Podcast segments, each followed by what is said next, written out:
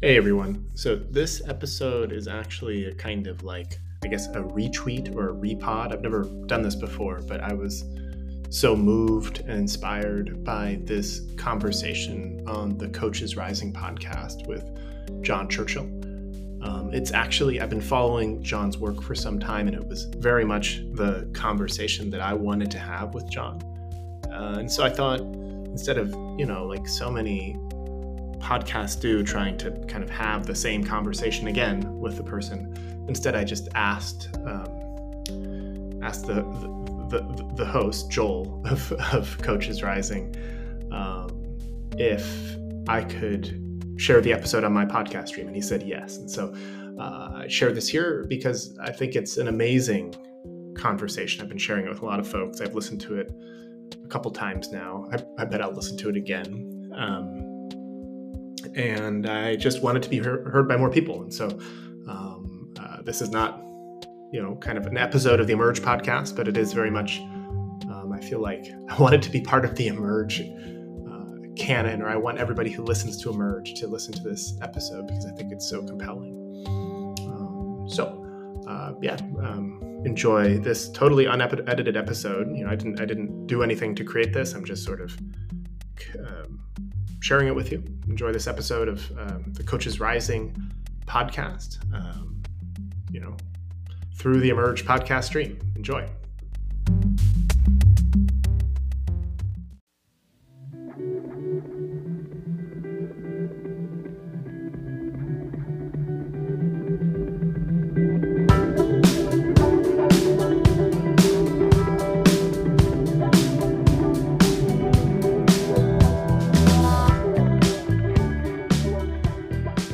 Welcome back to the Coaches Rising podcast. Today I'm joined by John Churchill. This was a deeply inspiring and meaningful conversation for me. We are going to explore today John's mission to develop a new contemplative system for awakening that's calibrated to Westerners and also a mission to create a planetary Dharma. And so we will talk about three important strands that John sees in our path of awakening and growing up in this lifetime. We'll explore the path of what he calls individuation, of healing, of growing up. We'll explore the path of identification, accessing our primordial identity or waking up. And we'll explore the path of initiation, the path of soul, of giving our gifts, the hero's journey. And most importantly, how do those paths all intertwine with each other what isn't possible when they are not all included together.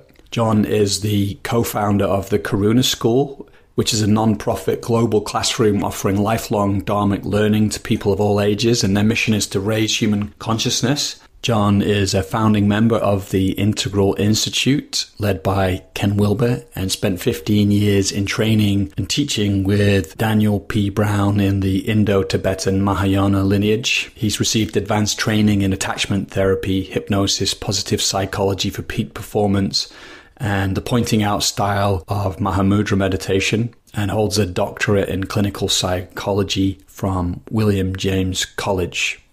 All right, that all being said, let's dive in. Here's the podcast with John Churchill.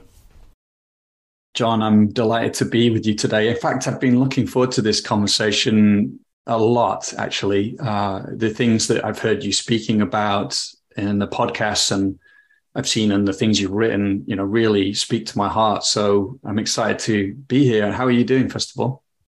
I'm really well. Thank you. It's a it's a beautiful day been for a run and a swim in the lake um, up here in uh, Boulder, Colorado. It's um, it's like Eden right now. We've had a lot of rain. It's super green. So I'm yeah, I'm I'm happy to be alive and, and really really glad to to be here with you. Excellent. Yeah, nice.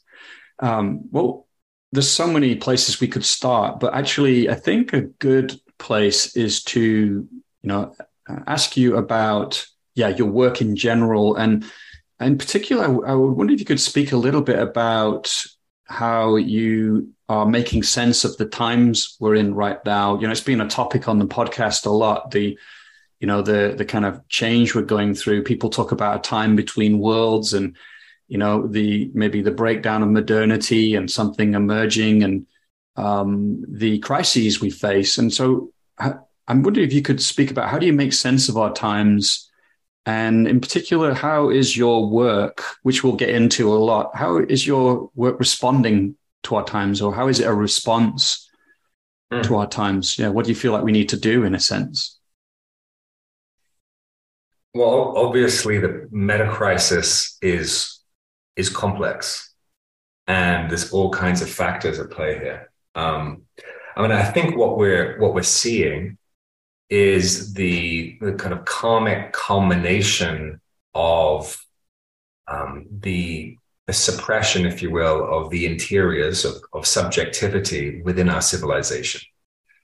For, you could say, 2,000 years. And of course, as technology, we have this fourth industrial revolution coming online that that applies so much pressure to our interiors that finally the interiors have to fight back. But like the you know the the uh, interior, the sacred world has to fight back because it's it's being squashed and squashed and squashed by scientific materialism and by the, the power of the technology that we've unleashed. So I think that it's in that sense, it's the the return of the beautiful right? If we think of the good and the true and the beautiful, this is like the beautiful wanting to like burst back into our culture and into our civilization. So that's a that's a dynamic, and then we also just have the um, just the nature of the need to evolve to a to. I mean, with, without the development of the interior, we're not going to be able to address the complexity of the problems that we face. So there's also like an evolutionary drive to to grow up and to mature and to protect sacred world. Yeah. Yeah, totally. Yeah. Um, I mean, I certainly resonate with what you're sharing there. And then, I mean, how do you, you know, we talked about the interior. How do you feel like we're being invited to to kind of give space to the the beauty to the interior. I know you're you know involved in you know sort of discerning and bringing forth a contemplative system that's kind of calibrated to Westerners and the times we're in. Mm-hmm. You know, yeah. What do you think is important in right. in us giving space to our interior and, and evolving, evolving alongside yeah. what's happening? Well, well, I mean, essentially, what we're talking about is a revolution revolution in consciousness, but a revo- but that revolution will affect all dimensions of our, you know, of our of our lives. I mean, we can point to the revolution in technology, but I don't. I think this the the revolution in terms of human uh, evolution is is going to be a real evolution. I mean, part part of part of the challenge that we face is because that dimension the sacred really has been suppressed and attacked in our civilization for a while. We have a lot of back work to do. To do. Because if, if someone comes into therapy and they don't know that they've been traumatized and they don't know their own history, and they're wanting to address the challenges in their lives, you've got a difficult problem because, yes, you can teach them tools to kind of address what's going on. But if there's a bunch of material in the past that's completely unaware of, that also has to be addressed. You know, so many people don't know like the history of the sacred in the West, right? The the, the mystery schools, Alexandria, the Eleusinian mysteries, the Dionysian mysteries, um, how Christianity kind of suppressed all of the the interior sciences. So unlike in the East, where they those could stay as, as a part of culture, all that had to go esoteric in the West for 2,000 years. So, you know, the alchemists, the Rosicrucians, the theosophists, the ritual magicians, all of the things that we would recognize, we point to the East and we go, oh, wow, they have these amazing contemplative traditions the majority of people don't even realize that we've had those in the West kept in secret for a few, you know, for a thousand years. And we see this, for instance, in the in the research, like all the meditation research is on uh, you know, 99.9% of it is on Eastern meditation with no understanding that we have Western traditions. And, and frankly, as long as we have a kind of a fascination with Orientalism, it's safe because it doesn't kind of rumble at the foundations of Western civilization. But people need to appreciate that the, our greats, you know, Isaac Newton, alchemist, theosophist, um, you know, Boyle, Ashmole, all of these who the great, well, Brits, the, found, the people who founded really science, these were people deeply embedded in sacred world, in alchemy, in meditation. And we, we've lost an understanding that that's part of our heritage, right? So um, part of the process is understanding and reclaiming our own indigenous kind of sacred roots. So that's part of, you know, when I talk about a planetary Dharma, the project, it does involve like rediscovering Western esotericism, rediscovering and integrating that with the best of Eastern contemplative psychology, and then how that is integrated into kind of Western developmental psychology. So there are a number of streams that have to come to the table. Um, and again, paradoxically, most of the Western ones are the ones that the most are the most hidden, right? That's the that's the shadow, right? You project some. It's easier to find it elsewhere than it is to find it in your own home, because all that stuff got hidden. So that's I mean that's part of the the meta crisis, you know, is is returning to our own roots and discovering what it is that we've lost. Um, you know, one of the challenges that we had in the West with our science is when vitalism got split from science probably 300, 400 years ago, we've been pruning the development of science. So, what, what's vitalism like? Well, vitalism would have been the understanding of prana, of life force energy, in in medicine. So acupuncture, right? So if you go back 300, 400 years, we had a rich vitalistic tradition of medicine.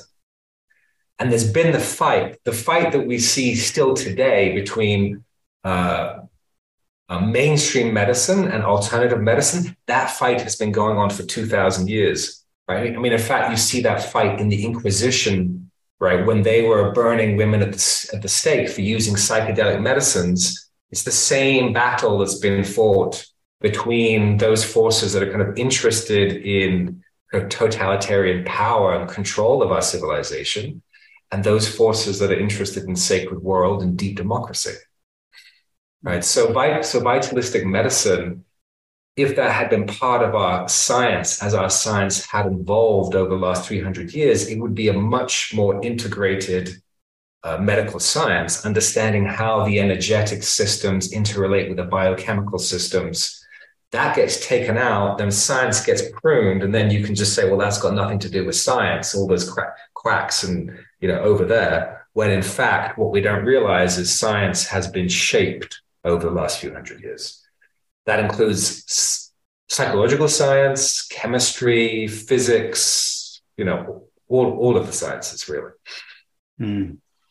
Wow, so many things I could ask you about this. What, one, um, I'm actually interested to know how um, you what you see taking place in terms of the emergence uh, uh, and the acceptance of you know vitalism and mm-hmm. some of these Western uh, you know, uh, mystery traditions. Um, mm-hmm. And I, I think so. I'm curious about that, but I'm also curious how would you distinguish the difference between, if there is, you know, between the Eastern approaches? I know you're also trained in, you know, Tibetan Buddhist mm-hmm. uh, meditation. Uh, sure. I've got a background in that too. Uh, but I'm curious, how, how would you contrast that with some of the Western esoteric traditions that, that have been hidden same. The, the deep the deep structure is very very similar.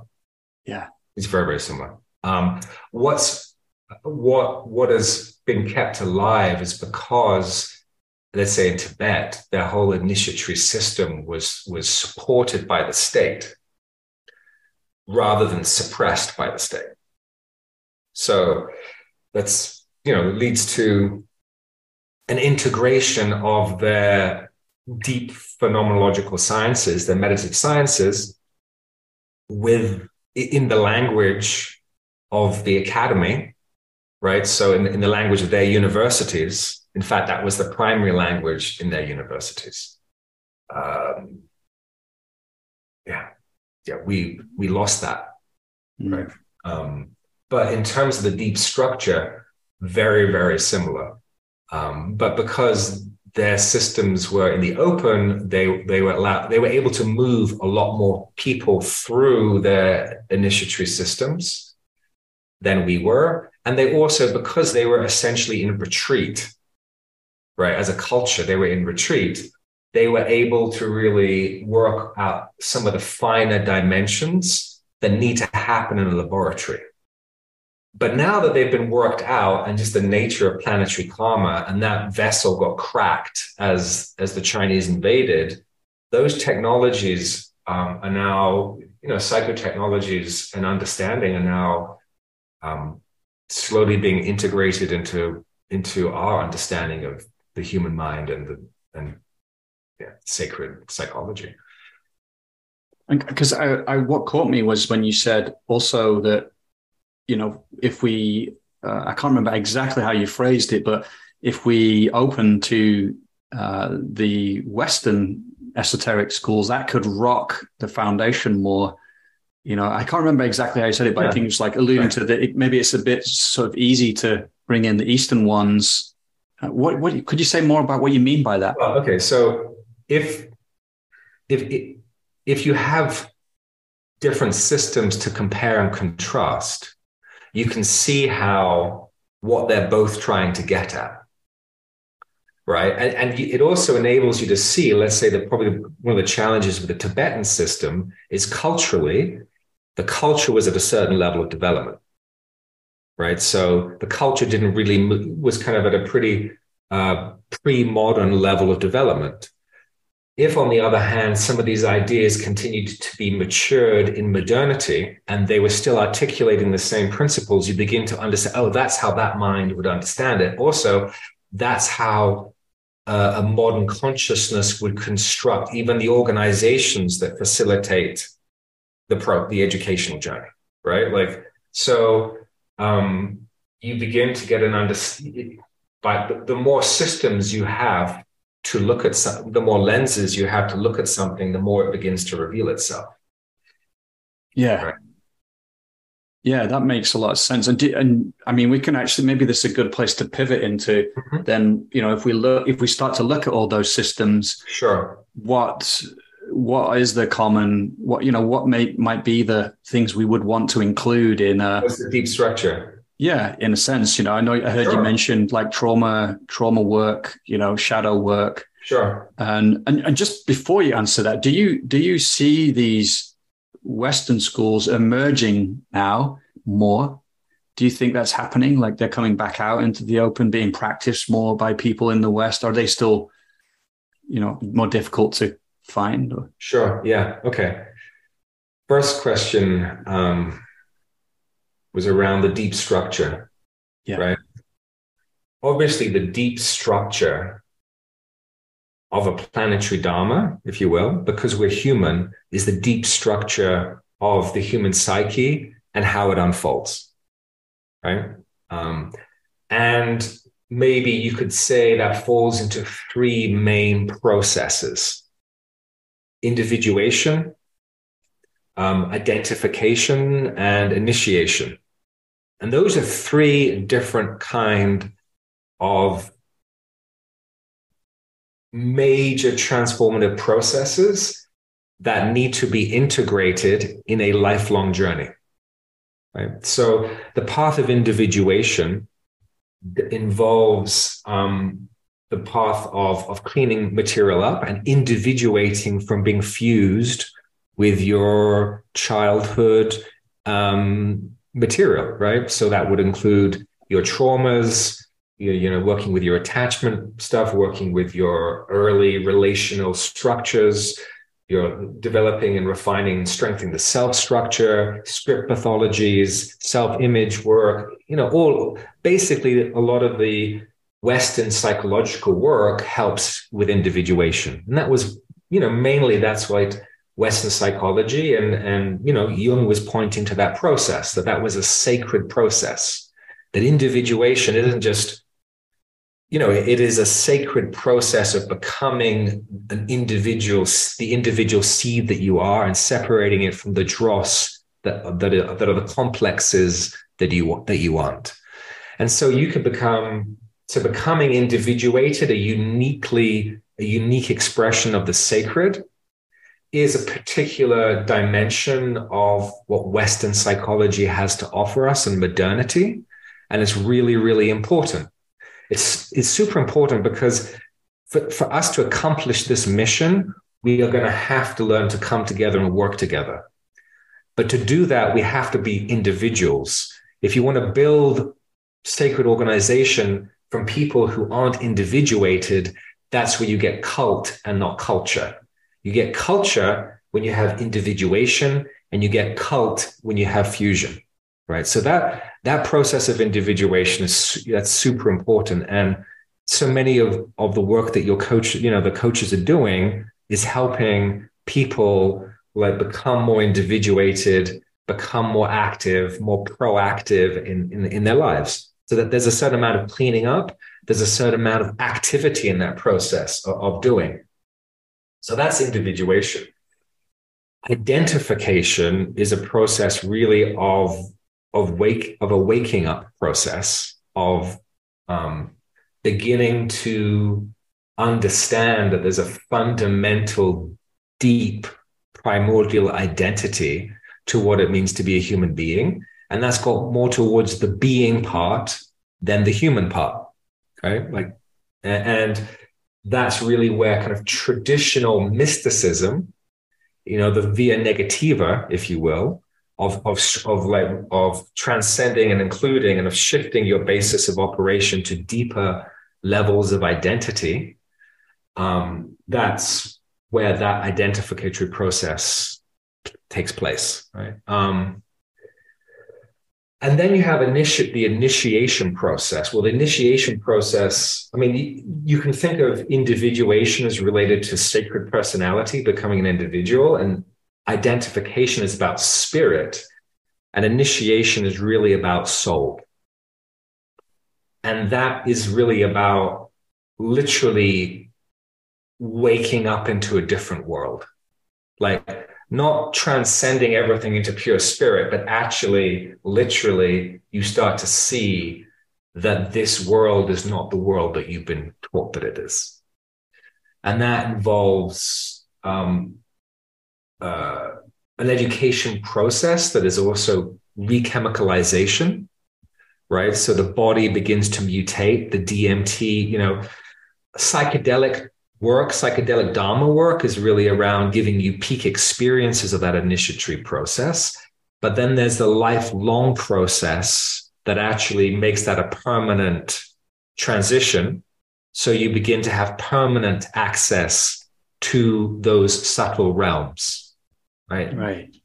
Um, which is that's a really important part of sacred duality if, if identification is really about sacred non-duality, initiation is about being initiated into sacred duality, into into literal sacred world, and it's an initiatory process, right? Um, so those those three processes ideally are fused into a single alchemical process over a lifetime. Um, and of course, we often see people who specialize in one. We see some people who are highly individuated and have no sense of initiation or, or no sense of soul or spirit, right?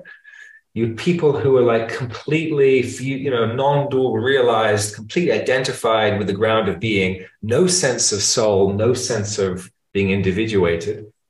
And, and same thing with people who have kind of really gone deep into sacred world and you know, extraterrestrials and extra dimensional beings and all of that kind of stuff. And they haven't worked out their psychological stuff and nor do they have a sense of the deeper the kind of the deeper mysteries of of um of a, of a kind of transcendence. So those are the three processes and and if we look at across the whole planet, we see those three, you know, personality, soul, spirit, those three processes.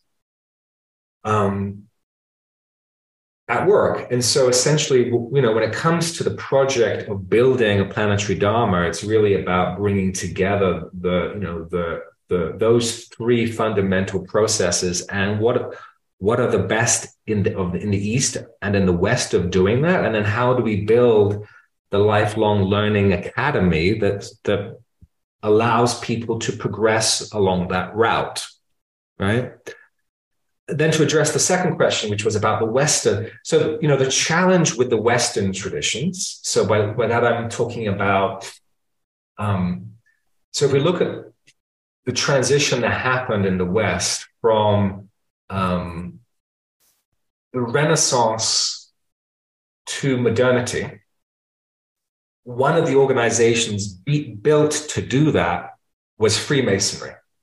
So Freemasonry was built as a, a, a sealed initiatory system that essentially was initiating people into modernity as a way of protecting and the initiatory system protected them against the monarchists and the papacy that was attempting to break into what was then the version of sacred world that was trying to be worked out from a modern frame, right? So, um, so you know, and within that worldview of kind of sacred European secret societies, we see, you know, a lot of esoteric physics, esoteric chemistry, but you know, meditation practices, ritual magic, all of those kinds of things sealed up within masonry and within within other Western secret societies. So the problem with those those um, systems is they are they also haven't been updated. And to update anything now, it needs to have a planetary perspective, right? It needs to introduce, it needs to be an integrated synthesis of, you know, all of the Eastern and all of the Western without like wearing the cloaks and the funny, you know, the funny outfits, right? So, um, yes, the Western mysteries are still active. Um, I think to some extent, because they went into secret, they have been, when everything, and when some things are, are held in secret, then strange things can happen. So I don't necessarily believe that they are able to, um, they, they have building blocks that are useful for the project, but the project for the 21st century, which is really we need a unified planet. And we need to understand what it means to be a human planetary being. And that involves the integration of East and West. It's, you know, we, we've moved beyond, we move beyond, you know, Eastern and Western. So I think we're at a, we're at a, um, we're in a new time and it, and it necessitates the building of new of new systems. Yeah. I mean, that does feel like what's happening as well. Uh, I made a lot of notes. I want to come back to those three different streams that you articulated. Uh, but it does feel like that's the time we're in as well, where, you know, there was a certain hegemony in the, you know, of like Western capitalist kind of thinking, which proliferated around the world and, you know, certain certain uh, cultures and ways of being were marginalized and uh, you know the world was pretty stable for a while seemingly stable anyway you know but sure. uh, and it feels now like the, the, you know everything's being destabilized and and these these marginalized ways of being and thinking are, are coming into the center and and that's a good thing but it's you know it's also like we're trying to to make sense of things and do do you yeah i mean um where are we at in this process? I guess one of the dangers is we don't want it to be a, you know, uh, like dominated by Western kind of thinking again. Like, oh, we'll just incorporate Eastern. It needs to be. I, I'm guessing. I wonder what you think. Does it need to be truly co-created? You know, with indigenous communities, with Western and Eastern, you know, Northern Hemisphere, Southern Hemisphere communities of practice that can come together and and kind of create uh, maybe a coherent linguistic use that that you know points to the direct experience that then we can all explore together if that makes sense rather than, hey, we've all coming in with all our different terminology, some of it which is, you know, very poetic or mm-hmm. or, or very specific Sanskrit terminology, but you know, sure. do we know? Yeah. So yeah, that's a yeah. Uh, so so well, there was two questions here. One was around where are we in this process? Right. Right. Um, you know, where are we? And then the second one is like, you know, in terms of that prod, you know, in terms of the kind of that planetary Dharma project, like how do we go about doing it? Right. Um, yeah. I think where we are right now is in the chaos, chaos phase. All right. Um, you know, I mean, for instance, one of the challenges that we have in the West is we have we have issues from a suppressed past and issues suppressing the future. Right. So what do I mean by that? Well, in terms of suppressing the past, certain capacities that we would have had had we had we lived in an ancient Europe and the and the the mystery schools continued in Europe um, the likelihood is is that the kind of suppression that we had through Christianity on both psychedelic medicines and on sexuality would not have happened. And had that not happened, the degree of sophistication of our alchemy, of our psychospiritual alchemy now would be highly advanced. Right. So we we are like we're 2000 years behind where we could have been. I think you just got to like get like That's what tragic tragic. And, and that, so that's, that's primarily got to do with the initiatory side, which is access to sacred world, right? Like um, DMT in the brain is, is like sacred sexuality is designed to secrete the hormones to bring online certain capacities. So when you cut people's access to that off and you don't educate them in what sexuality is understood as being for in in sacred world then you begin to dry up access to certain realms. So we have that problem. And so you're seeing the renaissance of of psychedelics which is really about opening up what was left behind in the past right? And so there's that issue that has to be addressed with. And so and then there's the, the issue around the future, which is more developed states and structures of development because just opening up the past and having access, you know, talking to DMT elves or or you know beginning to have a much deeper experience of symbiosis with nature and getting a sense of the sacredness of, of the plants and the animals isn't also necessarily enough to help um, develop the sophistication of perspective to address the complexity of the meta crisis. So you, you need both, right? So to do that, you have to have an you know really well articulated map maps, but then you also have to have a really well integrated curriculum. So part of the challenge right now is we don't really have well integrated curriculum. It's like there's a bit over here and there's a bit over there, and the specialists over here and the specialists over there. We don't really yet have, in my mind, good academies that will that, that can kind of lead us through a multi-year journey. Because it ain't this is not a workshop type thing. It's right it's not a year long type process. We're talking about having to engage in processes that are the same the same kind of duration that we when we went through school right? Like if you want real development and you want to see the real change that you see between my, you know, my boy and my daughter when they're seven and when they're like 14 and 21, you have to stay in a vessel in a system that long. And so one of the challenges is, is we don't have those contemporary, you can do Tibetan Buddhism, but but it's not actually calibrated. You can do, you know, so we the challenge is, is actually bringing those pieces together to create the kind of um, learning journey and community building that allows you to build a guild. Like, you know, like if, if, if it's a similar kind of project to what the Masons were scratching their heads four, 500 years ago, where you have to build, you got to come together. We need an education system that we know that we can speak the same language because it's a, even though we're all doing similar practices, if you don't get on the same page with the technical language, it can't evolve. Right. That was that was one of the advantages of the Tibetans Tibetan system. It's like you have a very advanced technical language of, of interior science. And once you have that, then you can start doing algebra.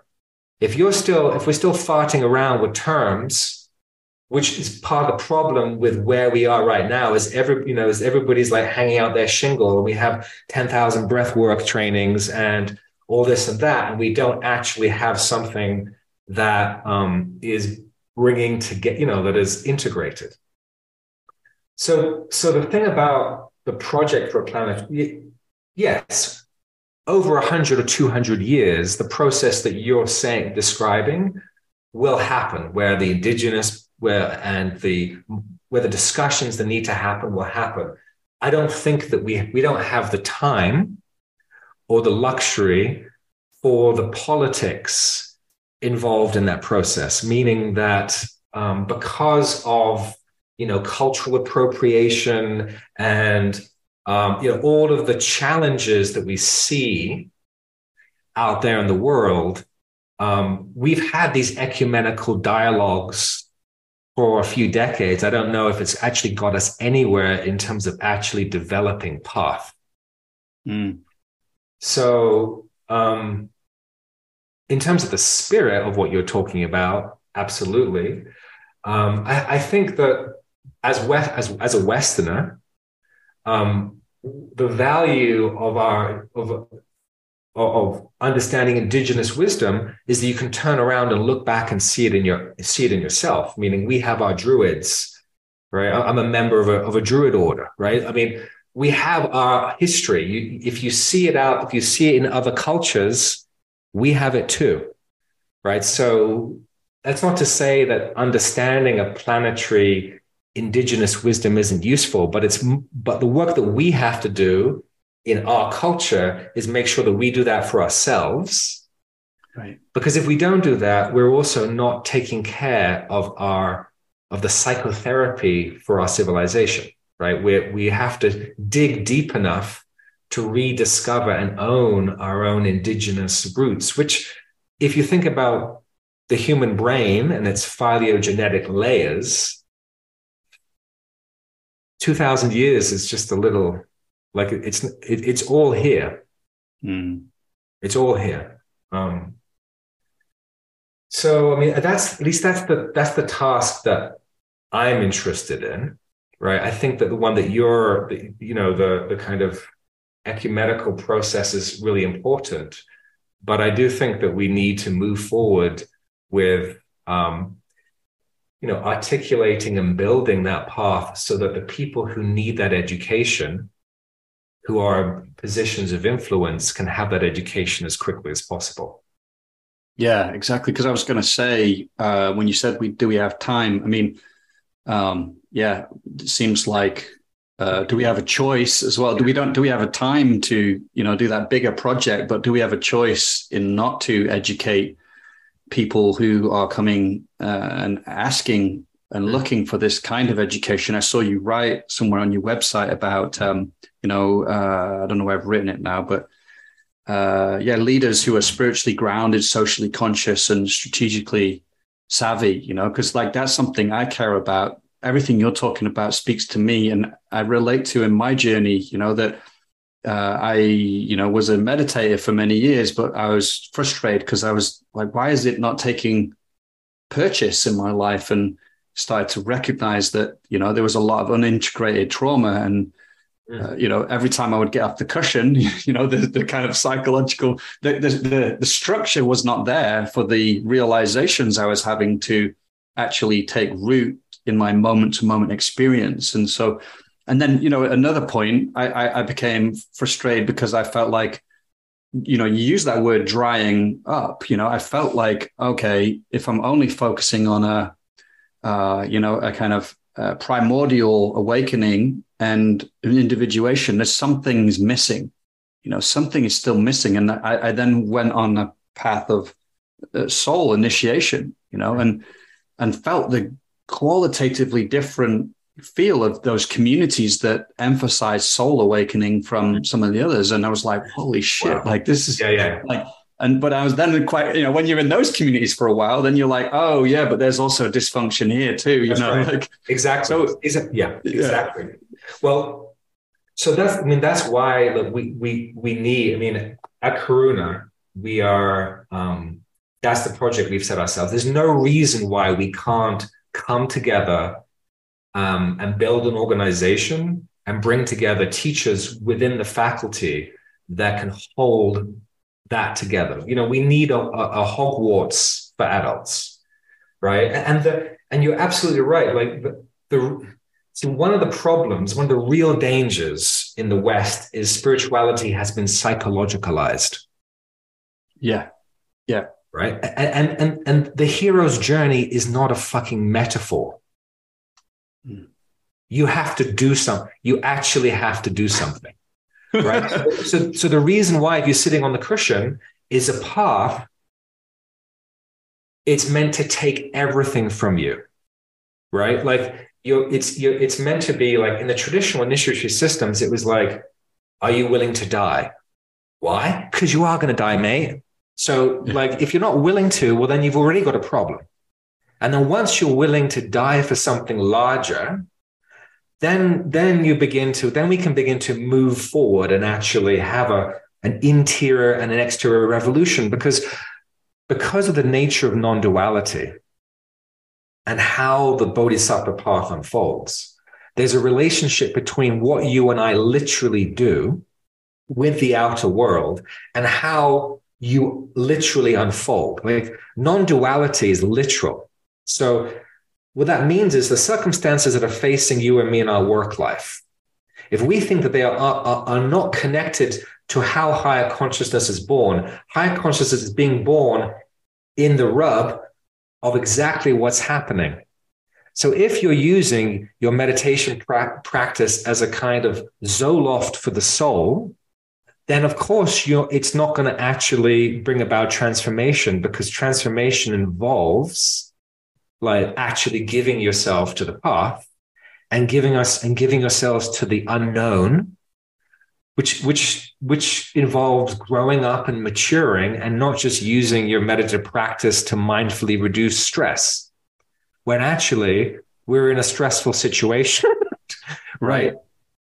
Well this this comes to uh, i've got like a number of questions coming up. So i what I appreciate about what you're sharing is as well is that you know I've found it to be very destabilizing uh, to enact some of these technologies we're discussing. You know, they're potent, and you know, you know, um, they they really can destroy you in it, or you can deconstruct yourself. And you know, you know, the the moment I felt that there was a shift from like I was doing the practice to suddenly the practice was doing me and and and that took me into some really uh, difficult territories that ended up leading me into some incredible places you know on the other side but were very um, scary actually at points and so sure. i think what i'm trying to say is there's also you know the psycholo- psychologization of spiritual practice can can kind of make it seem can sanitize it a bit and make it seem like it's um,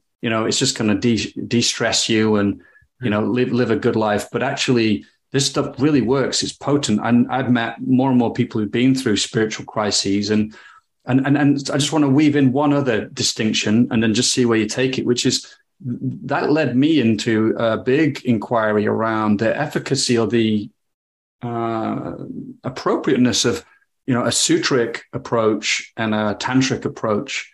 And almost like some of the contradictions I found in, uh, you know, like what I wanted for myself and what these approaches advocate, you know, in a in a sutric approach, which is kind of renouncing, you know, I'm going to really, you'll be able to speak into this much better than me, and I'm going to very overly simplify this in a way that's unfair, but you know, sutric approach, which is kind of renouncing or dis- detaching from experience and, and, and almost aiming to kind of an experience of no self.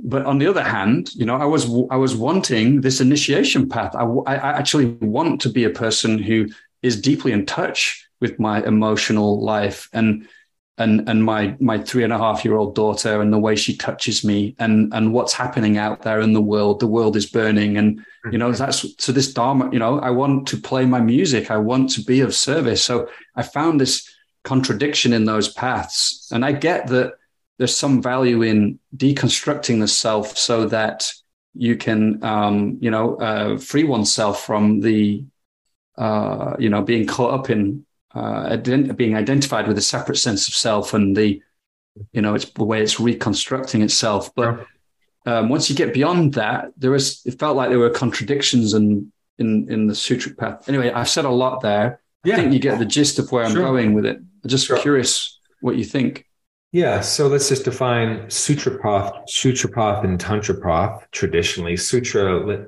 is like the path of no. Maybe tantra is the path of yes. Let's just put it that simple, simply. Um, so what we have to do is we have to re-understand what those two, what what what is the contemporary version of those, and we have to understand them as different phases within the journey. At the beginning of the journey, you have to come to understand ethics. You have to come to understand multi generational trauma and its massive destructiveness, personally, interpersonally, culturally, on our planet. You have to come to understand, um, you know, ethics, cause and effect. All you know, you you have to clean up, right? You you know, you have to kind of really understand and have um, a clear perception of the work that needs to be done and the healing part of it. So that the the the, the what I would call the hinayana or the individual vehicle, the individual phase of practice is where you you've been wheeled into emergency and it ain't appropriate to like give the person IV DMT just yet. Okay. They need to, they need to learn the basic. They need to apprentice themselves to understanding what the path is going to entail, to understanding the responsibilities that are going to be put on them, and to begin to mature and get ready. And part of even getting ready is if you can't get ready and you can't have enough patience, then you should not touch those other those other technologies right? So develop, you know, let the, whatever the amount of time is to become mature, patient, ethical, responsible, and understand the job that needs to happen. Right, that's the first phase, and that's super. That's super important, and that would be the sutra phase, right? And um, if and if you don't do that, you're going to have real problems, right? So so that has to happen. Then the next phase is then from that place beginning to grow into a deeper understanding of the universal. Like, what does the grail serve? Who does it serve? It serves the planet, it serves all of us, it serves all beings. So, that part of the process, the Mahayana, the great way, is then opening up and shifting your identification to a much more to the unified field, right? To nature itself, Buddha nature, and to develop um, that sense of identity that is committed to the whole because it uh, it experiences itself to be non-dual with the whole. And that process can take anywhere from a year to three years, depending upon the level of, of proficiency of the student. Then you're now ready for like alchemical work, right? Because now you've you've you have the individual discipline and you understand the responsibilities. You've shifted your basis of operation, your fundamental motivation now is towards serving the whole. Then process practice, or what you call tantra, process practice, which is probably the best translation. Now, these are the processes of, of deep transformation and, catal- and catalyzation. They speed process up, but they speed up the wheel, you see. So you have to get the wheel going the right way. Otherwise, if you speed the wheel up and it's going the wrong way, then the tech will drive you into hell. On the other hand, and this is the same thing with AI, with any technology. So process practice, you know, super powerful breath work, super powerful sexual yogas, um, psychedelic work, dark retreat, all of these powerful um, transformative practices, they will spin the wheel. But if the wheel has been set to go the wrong way, and, and AI will be the case, it will lead the wrong way and it will lead very fast to complete egohood, right? And, and um, what are the traditions they would call black magic, the Darth Vader move, mm. right? Because those process practices are technique, they are technologies.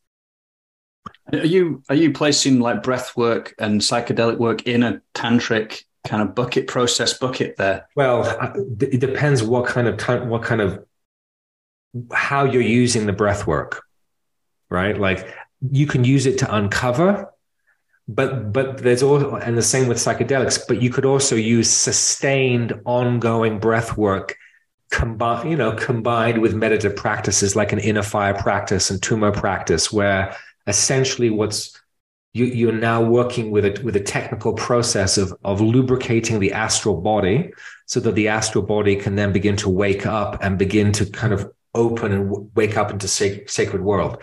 Most of the people doing breath work are using it for kind of healing work and, and kind of bringing material up.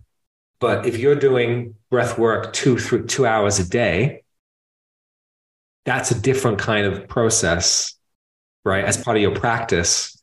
And of course, in the in the fuller curriculum, that's what it entails. It's one thing to do a little breath work once a week or once a month. It's another thing that you actually have a, a yogic practice where you're really, you know, driving the energy. But if you're going to do that, you need to know why you're doing that and where you're going and what what the further curriculum looks like.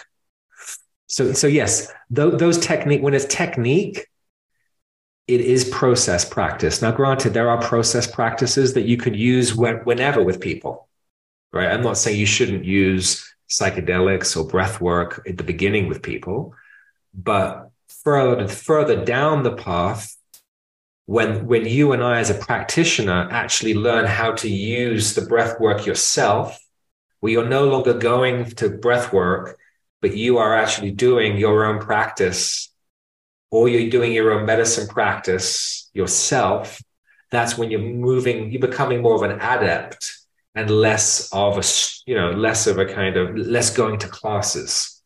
Mm. And do, do you, you know, that characterization that I made of sutric and tantric, you know, renunciate and, uh-huh. and kind of, you know, a no path and yes path.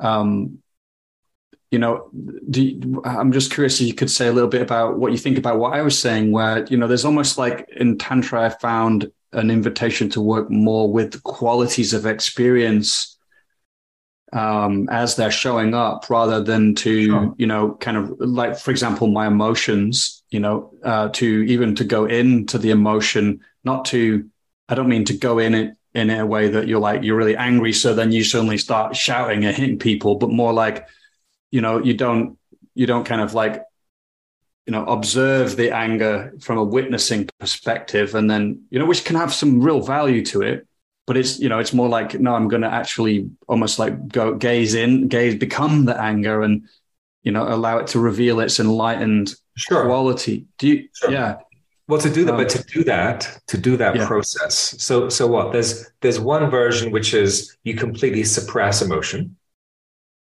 there's another version where you where you complete right where you completely vent emotion.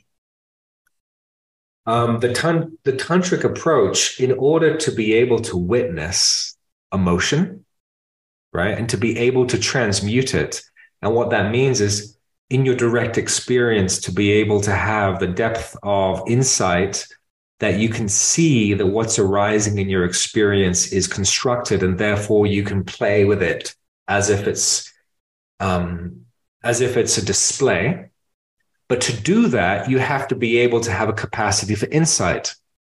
But to train the capacity for insight, you need a year or two or three years of not having too much mess because you'll never develop the capacity for that degree of insight in the as far as the curriculum goes. You can't you to learn insight at the beginning, you want to have not much aggravation because yeah. you need to develop calm staying. You need to develop a st- uh, the, the capacity to have a mind that's still and calm. That's the first thing. Then you need to take that and be able to use insight practice to deconstruct and see that what's arising is empty. You can't do that if you're emotionally disturbed. Yes. So the, the, the sutra approach is what you would learn it, it, it's at school. Like that's the beginning of the school. You learn in contemplative studies. You have to learn how to suppress in the beginning. That's what calm staying does. Because if you don't have the ability to control the mind, then you're never going to be able to do process practice. Process practice, tantra practice is advanced. You can't, you, you know, just saying whatever is not tantra. Yeah, yeah. That's yeah. just laissez faire. Now, um, there is something to be said for the freedom of whatever psychodynamically, right? Like if you've come from a suppressive background and you're learning to dance and fuck, well, that's great. But that's not what we're talking about. If you then want to then really engage the developmental process, you're going to have to develop those contemplative capacities for metacognition. And to do that, you're going to have to go into a, a laboratory, a quiet environment to learn that, like you would learn any science, because it's a science. And then once you've learned and practiced it, doesn't take too long, but you know, it takes long enough to apprentice yourself to learn that skill. Then you can re-invite all of that material back. And now you can do alchemy, which is what tantra is, right? So you, tantra is is alchemy, the ability to transmute one state into something else, and you do that through the power of insight. If you haven't learned the insight, you wouldn't be able to do it. Yeah, cool. That makes sense. And yeah, so we you, agree. Yeah, no, that's great. Yeah, and I totally get it because yeah, otherwise, yeah, you're just going to be you haven't got the stability or the insight to be able to work skillfully with the transmutation, the alchemy, because you're just yeah. identified, you're all over the place, you know. Um, but you are right. There, there is some degree, just in our culture, of needing that freedom. But that's le- that's more from a psychodynamic, like like freeing stuff up, than it is from a development supporting growing up processes, yeah. right? Like, and we've got to differentiate the two because because they're different. Yeah, totally, totally. And and when you said metacognition, just for people listening, that is being able to be take perspective on your experience, like awareness of yeah, your experience, right. basically. Exactly. Yeah. yeah. So all contemplative, well, all developmental processes are driven by metacognitive processes. The ability to take perspective on something right? Yeah. You take perspective on your body, and then an infant can control the body. You take perspective on your emotions, you can control emotions. You take perspective on the mind, you and so on and so forth. So metacognition, the ability to take perspective on your experience and how that refines and develops, that's that is the main mechanism behind all development. Really good. And I, the question I want to ask now is almost like continuing you know, you in a way you're articulating a, a kind of path of practice here of mm-hmm. where you would focus on and the next stage after that. And what I'm curious about is how you would weave the three paths you uh, you clarified earlier. You know, individuation, identification, and initiation. You know, do you see those as happening concurrently? Um, I mean, in a way, I know we've already talked about. Hey, you know, you want to you want to start to do your individuation work first, or at least get that going, because then you you know you're cleaning up, you're integrating unresolved trauma.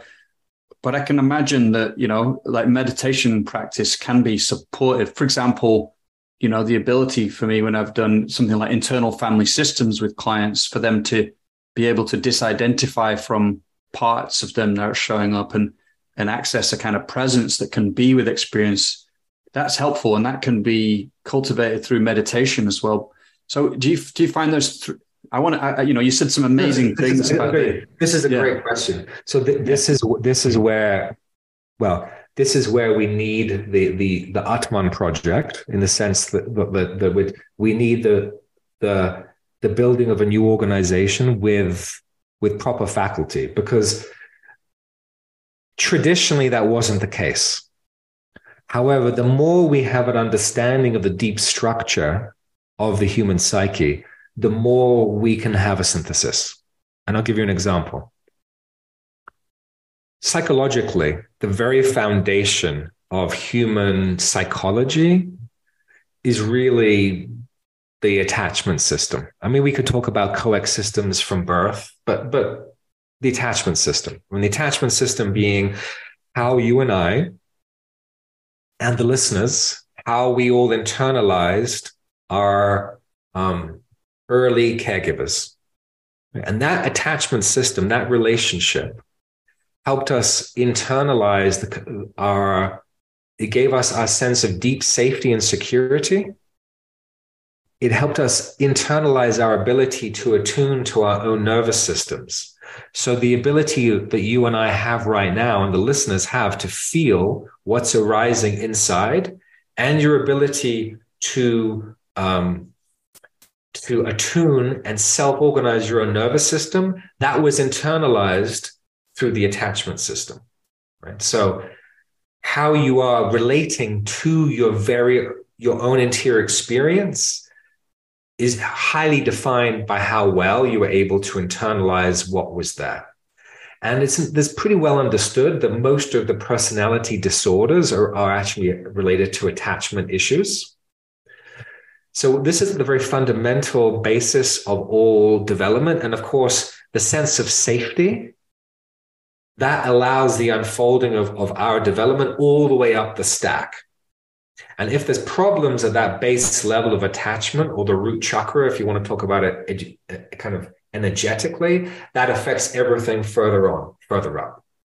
So a really important part of individuation is healing that attachment system so we feel secure, so we can let go of what we're holding on to and actually become an individual. Because we're going to end up holding on to something that we shouldn't be holding on to. So we all, you know, we all do that.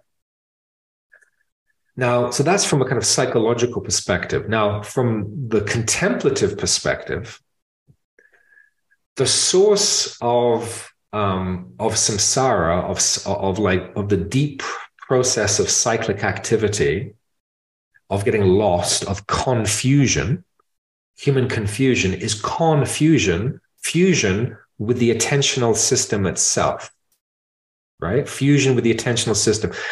So if you you and me right now and our listeners, our attentional system is well is able to focus on each other.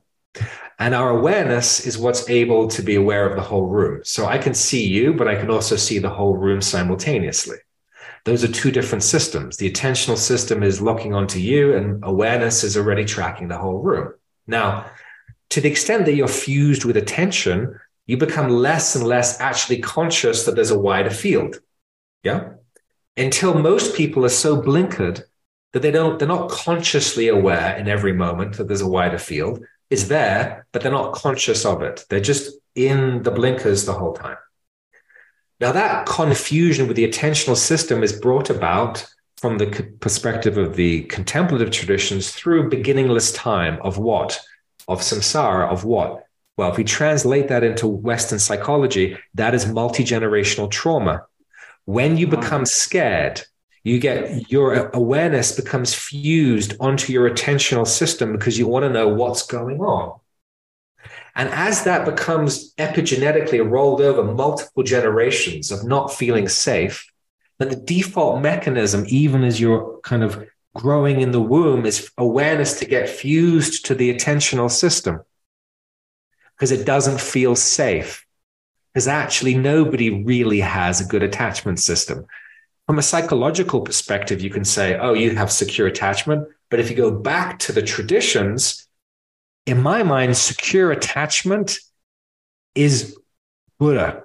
Buddha. So in a way, we, we've set the base. Yeah, our high bar is actually a low bar. It's a low bar. It's the same thing in our medicine. It's based on averages. You want the you want to like average health. What? No, I, I want to live to be a hundred. You know, I don't want right. You don't want to have average health. So the so what's interesting is the very structure that stops you from being able to be released from being fused with the attentional system. And the attentional system is the structure at the center of the self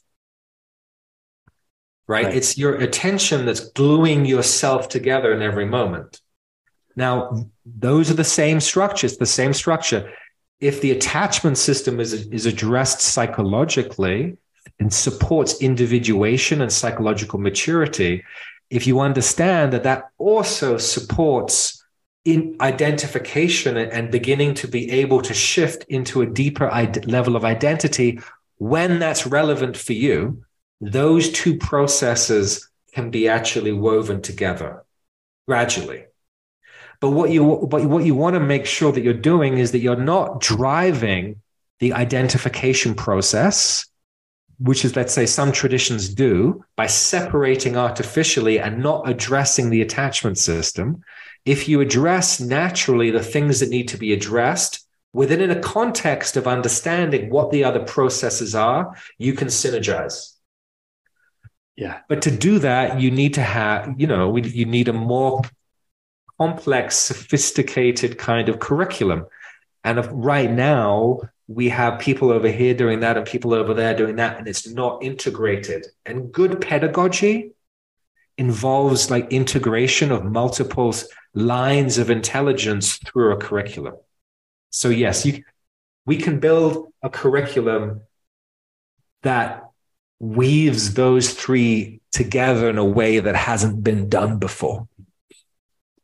I want to ask you about how we might weave the third part in, but the that's brilliant. Like I really appreciate, you know, in a way you just articulated on a level of clarity for me something that I'd sensed, you know, already through sure. hey, I need to do therapy because every time I, you know, either I'm meditating or I get off the cushion, you know, I get reactive, my trauma kicks in. Um, I'm just curious if you, if where where where do you feel there are people in the world who are making, you know, who are at the edges of that integration? You know, I know you were um, a student of Daniel Brown, and uh, he has, um, you know, he's written a book on attachment. I've got downstairs with the ideal parent protocol, for example, as a practice, which I've tried, which is potent. I mean, what what I'm guess I'm wondering, like, what what are you doing? What have you done that you've found particularly effective in that, that question, synergy? Yeah. Yeah. Your first question was who is doing that work? Yeah, exactly. I mean, the reason why I, I stepped away from working with Dan is that, that he actually kept them separate. Right. yeah. And, um, yeah. Right. So, I mean, there's a few, in terms of, let's say, I mean, theoretically, our friend, you know, KW, you know, Ken Wilber has done a lot to kind of at least in terms of the mapping. Um, you know, there were th- when I was a teen. This is going back a few decades now. There were three theorists that I was really interested in: um, Dan Brown and Ken Wilber and Almaas, who founded yeah. the diamond approach. Although, although I don't, because Almaas's approach isn't like strongly grounded in developmental psychology. It's really grounded in really good phenomenology and it's also not really strongly grounded in some of the contemplative technology. I feel like that work, the diamond approach, had a little bit too much boomer processing for my for like what we need. Like we need something that is um, that really works fast. You know, that works that works fast. Um, I mean, I'm sure that there are people out there. Um, you know, I think part of our start in Karuna was to begin to build the organizational structure to then find out who those people are and then bring and then bring them into faculty.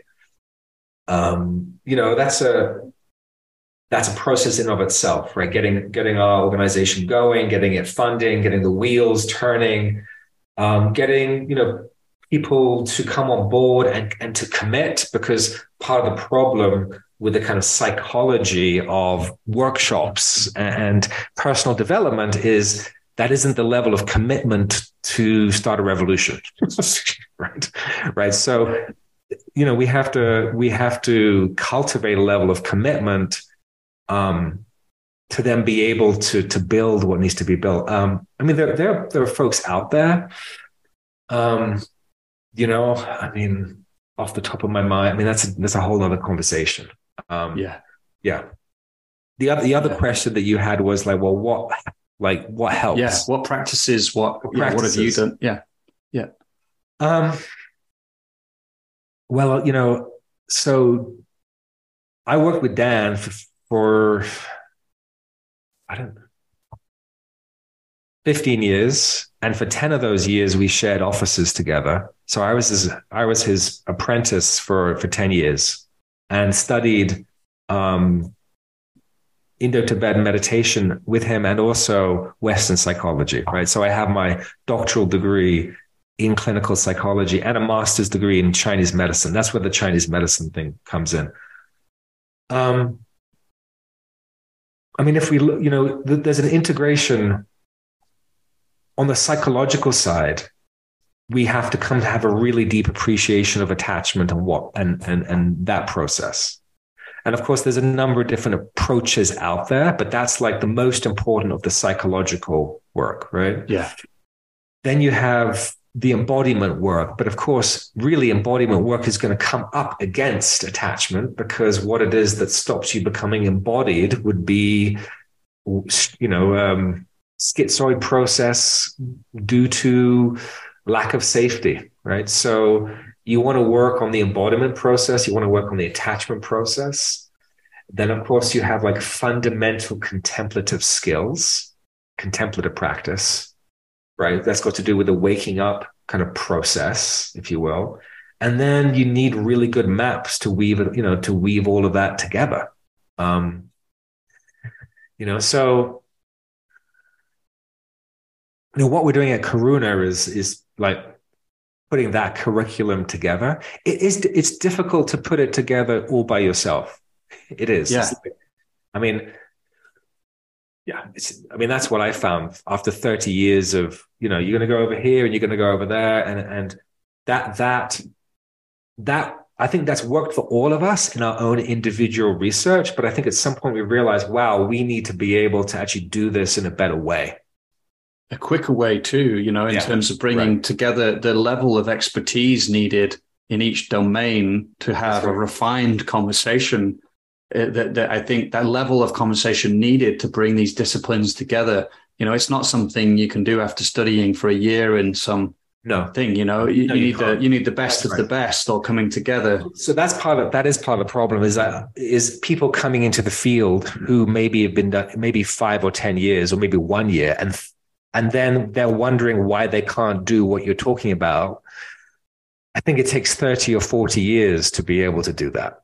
And because our culture has a problem with hierarchy and because everybody wants to like hang out their shingle, there is this kind of shadow of modernity where there's a, you know, we're not, people are resistant to find teachers and enter into long-term teacher-student relationships. So that's that is part of the, that is part of the problem.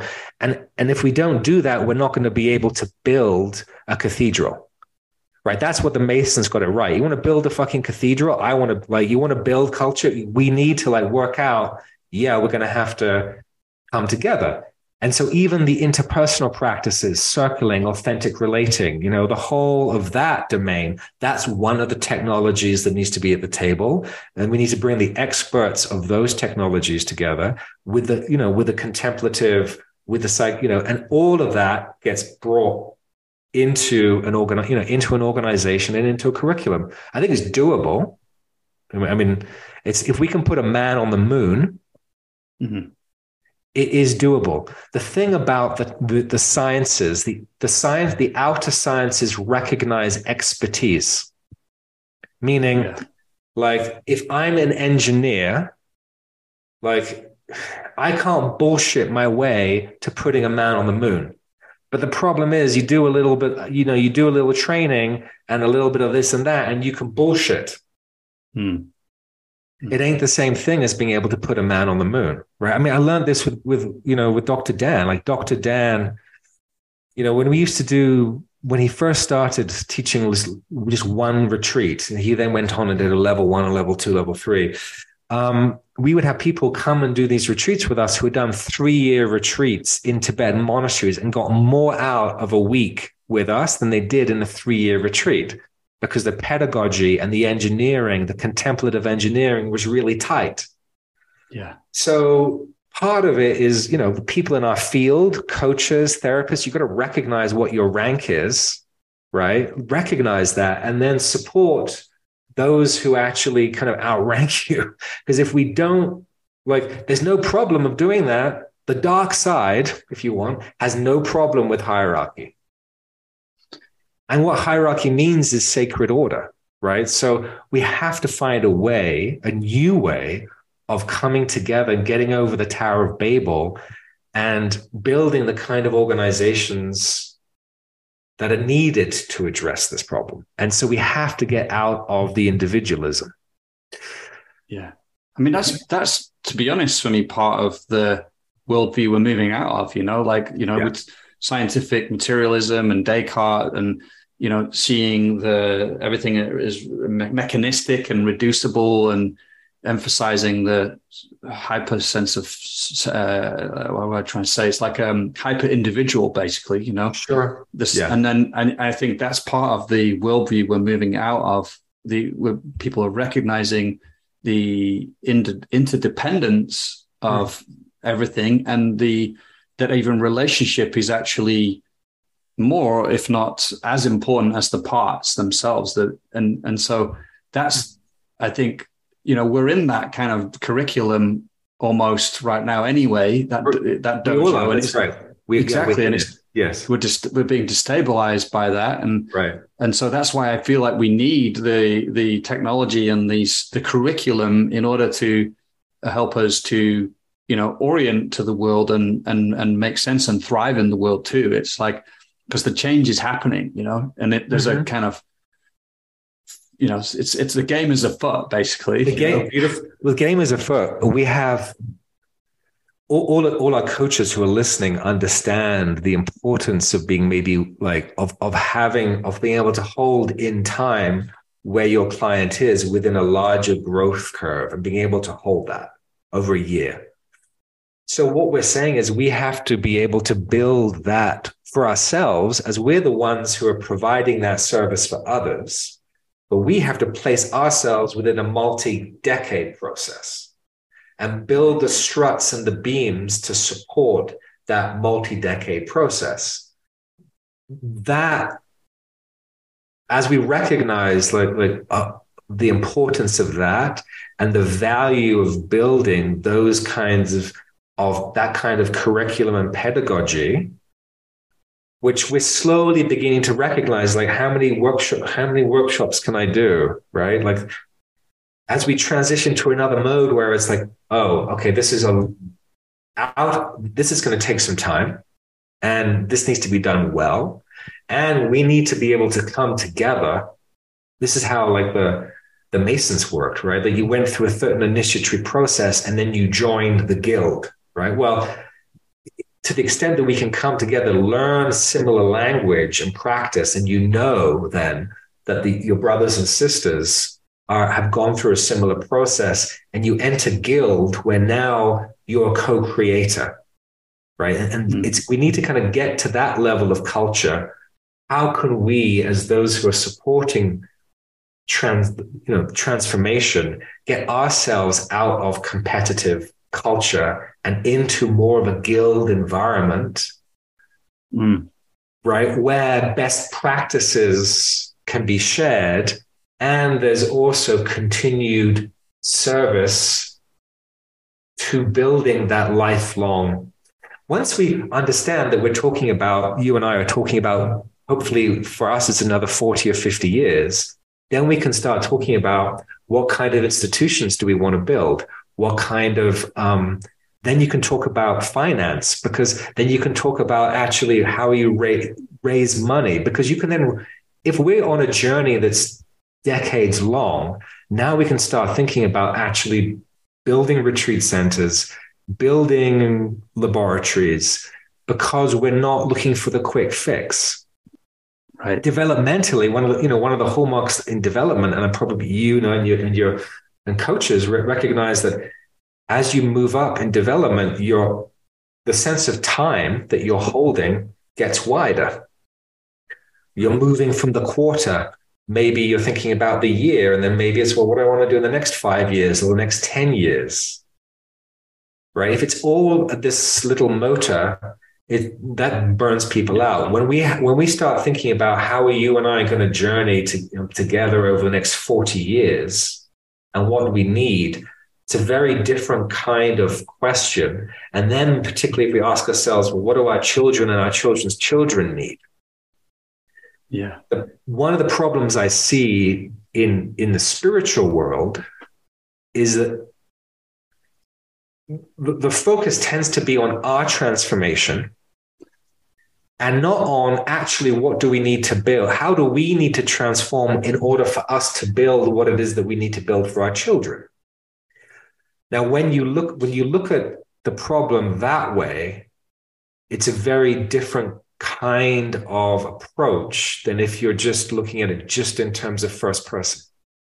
Exactly. I think because that's what i was trying to get at before with the hyper individual. It's like yeah, you know, then it all becomes about me and my actualization, my fulfillment, my personal journey. And right, of course, there's a value to that, but uh, I think it can entrench that sense of self and actually is actually pain, painful in a subtle way. You know, the uh, the the sense of um, service and uh, commitment and fulfillment that comes from serving that larger whole of giving and the transformation that that can bring actually is probably what people are really looking for you know so that that is the started but that is yeah, no, yeah. that is the real transformation meaning right.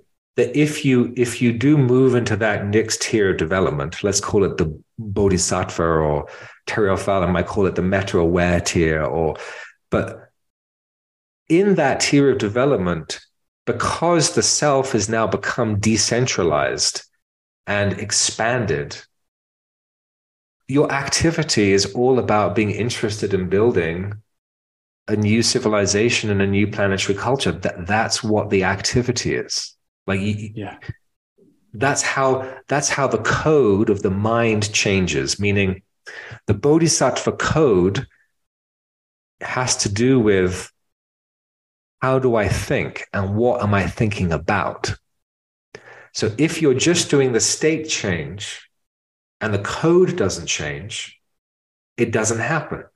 But if you change the code, the state is actually going to become very easy to begin to express itself because that's what the code is wanting.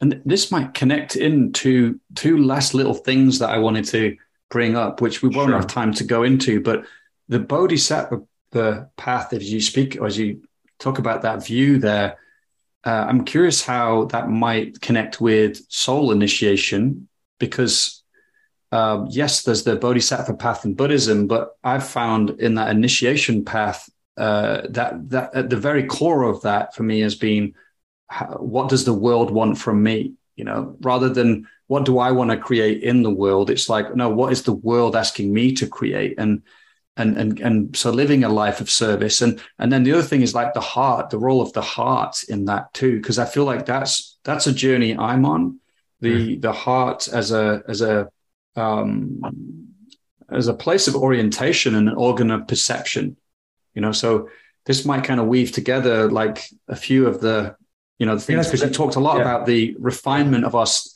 uh, yeah, I wanted to ask you about the subtle realm as well, because that's a realm that I think has been in modern non-duality not given as much.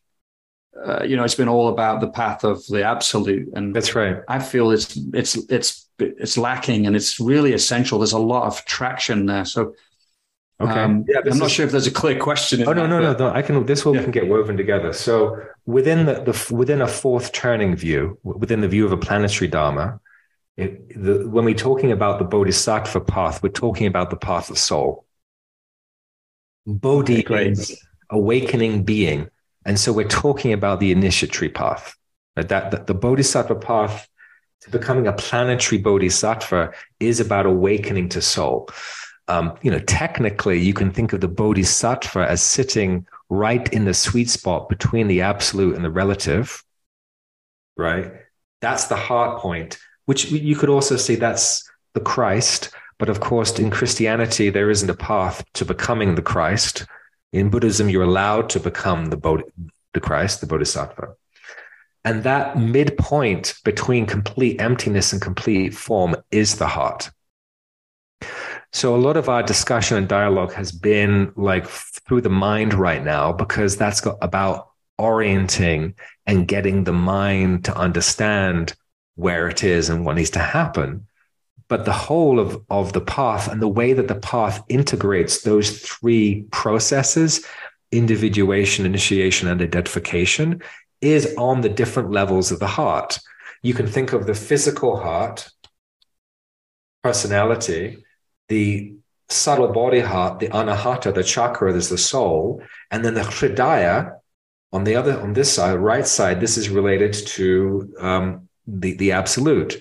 This is you know the the channel that leads down to the right. So the heart goes all the way across, right? The the physical personality, the subtle soul, and the spirit heart. And those, of course, actually, as the heart increases, they all get integrated into a a single center.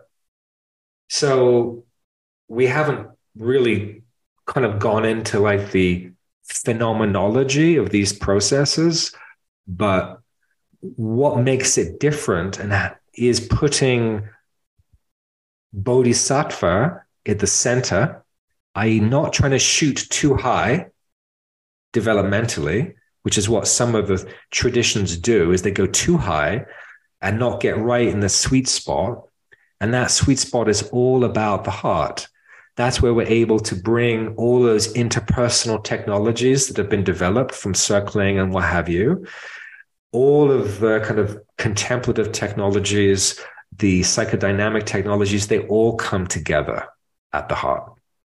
And developmentally, if we can get the planet to the to the level of the human heart, then we're going to be able to start trusting one another, understanding one another. So, you know, this is really about the technology of the heart. And and the whole from the point of view of the of kind of the Buddhist tradition, I understand my understanding is that those higher stages of the bodhisattva path are all about the deeper levels of the intelligence of the heart. Both its cognitive intelligence, because the heart's field is a gestalt, right? The heart field entrains the brain. And it and because it's a kind of toroidal field, the more you're rested in the heart, the more your cognition will begin to be informed by those energetic structures. I think KW puts it in the sense like like thinking wholes, feeling wholes, seeing wholes, being wholes the wholes part, that's all about the heart. Yeah. But we're talking about deeper and deeper levels of the heart mind. And if we are careful to really rewire, and this is this is about re-engineering the, these processes into the heart center, what we've discovered is that synergizes all of them and it speeds the process up. Not that speed is important, but um, it's an issue that we have to deal with, right? We don't have decades and decades and decades to get people going. Yeah. Yeah. Amazing. Amazing. Um, I'm glad that I asked about that. And I'm also yeah, struck by this yeah. synchronicity of the, you know, the things that were there in my mind and how they all fit together really yeah. beautifully. And, um, you know, we're at time. I want to thank you deeply, John. You know, this has been such a rich conversation for me. You know, I feel really lit up about what we've been talking about. And actually, I just want to say where, you know, people listening probably want to know where they can find out more about what you're up to. So, yeah, absolutely. You... Yeah, yeah. Thank you. So, karunamandala.org. I'm, I'm sure you'll put the link in the in yeah. Your, we'll link to it on right? the podcast page. I'll mention yeah. it at the start as Thank well. you. Yeah. And, and so we have an on, ongoing programs, like kind of multi-year curriculum. And uh, the next the next kind of two year curriculum begins actually in 2025 but we will we have like day longs and also we'll have a we're going to have a retreat um, this um, this new year. So there are retreats that are kind of for the public, and then that then leads to an ongoing um, uh, multi-year program. Yeah, fantastic. Yeah. So karunamandala.org. Yeah. Thanks, John. Well, thank you. Um, really enjoy the opportunity to to be here with you and to to share you know what it is that we are we're all doing i mean i, I don't think that what i'm sharing with you is much of what um, you and many of the listeners are already doing i think the thing is is that you know i mean at least for me it's been yeah it's 30 years now so those of us who have just been kind of on this a little bit longer um, you know, we're we're with you. You know what I mean? It's like we have like I think a lot of this has been worked out. Now the question is is like how do we all come together um, and build these kinds of educational processes for ourselves and for our children and and for the future. Mm. So thank you. Godspeed yeah. to that. Yeah. Godspeed. Yeah. Here we are. We're at the end of the podcast. Just a, a, heads up again if you're not on our mailing list and you want to stay in the loop about other things we create, then head to coachesrising.com, put your name in the sign up box there. You'll also find some of our other offerings, our online trainings for coaches there. And just want to end by wishing you well, and I'll see you again next time.